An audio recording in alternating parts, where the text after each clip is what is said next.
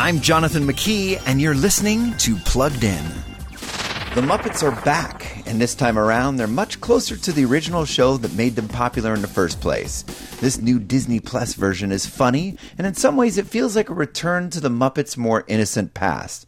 And yet, in other ways, it's not so innocent after all. You look gorgeous, by the way. Ew, I wasn't fishing, but I'll take it. Expect plenty of slapstick violence and adult oriented asides, as well as guest stars whose presence makes a social statement, such as the show's very first guest, drag queen RuPaul. So while this new Muppet show feels like it was made more for kids, that doesn't mean it's agenda free or that it's necessarily made for your kids.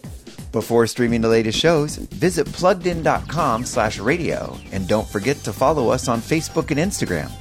I'm Jonathan McKee for Focus on the Family's Plugged In.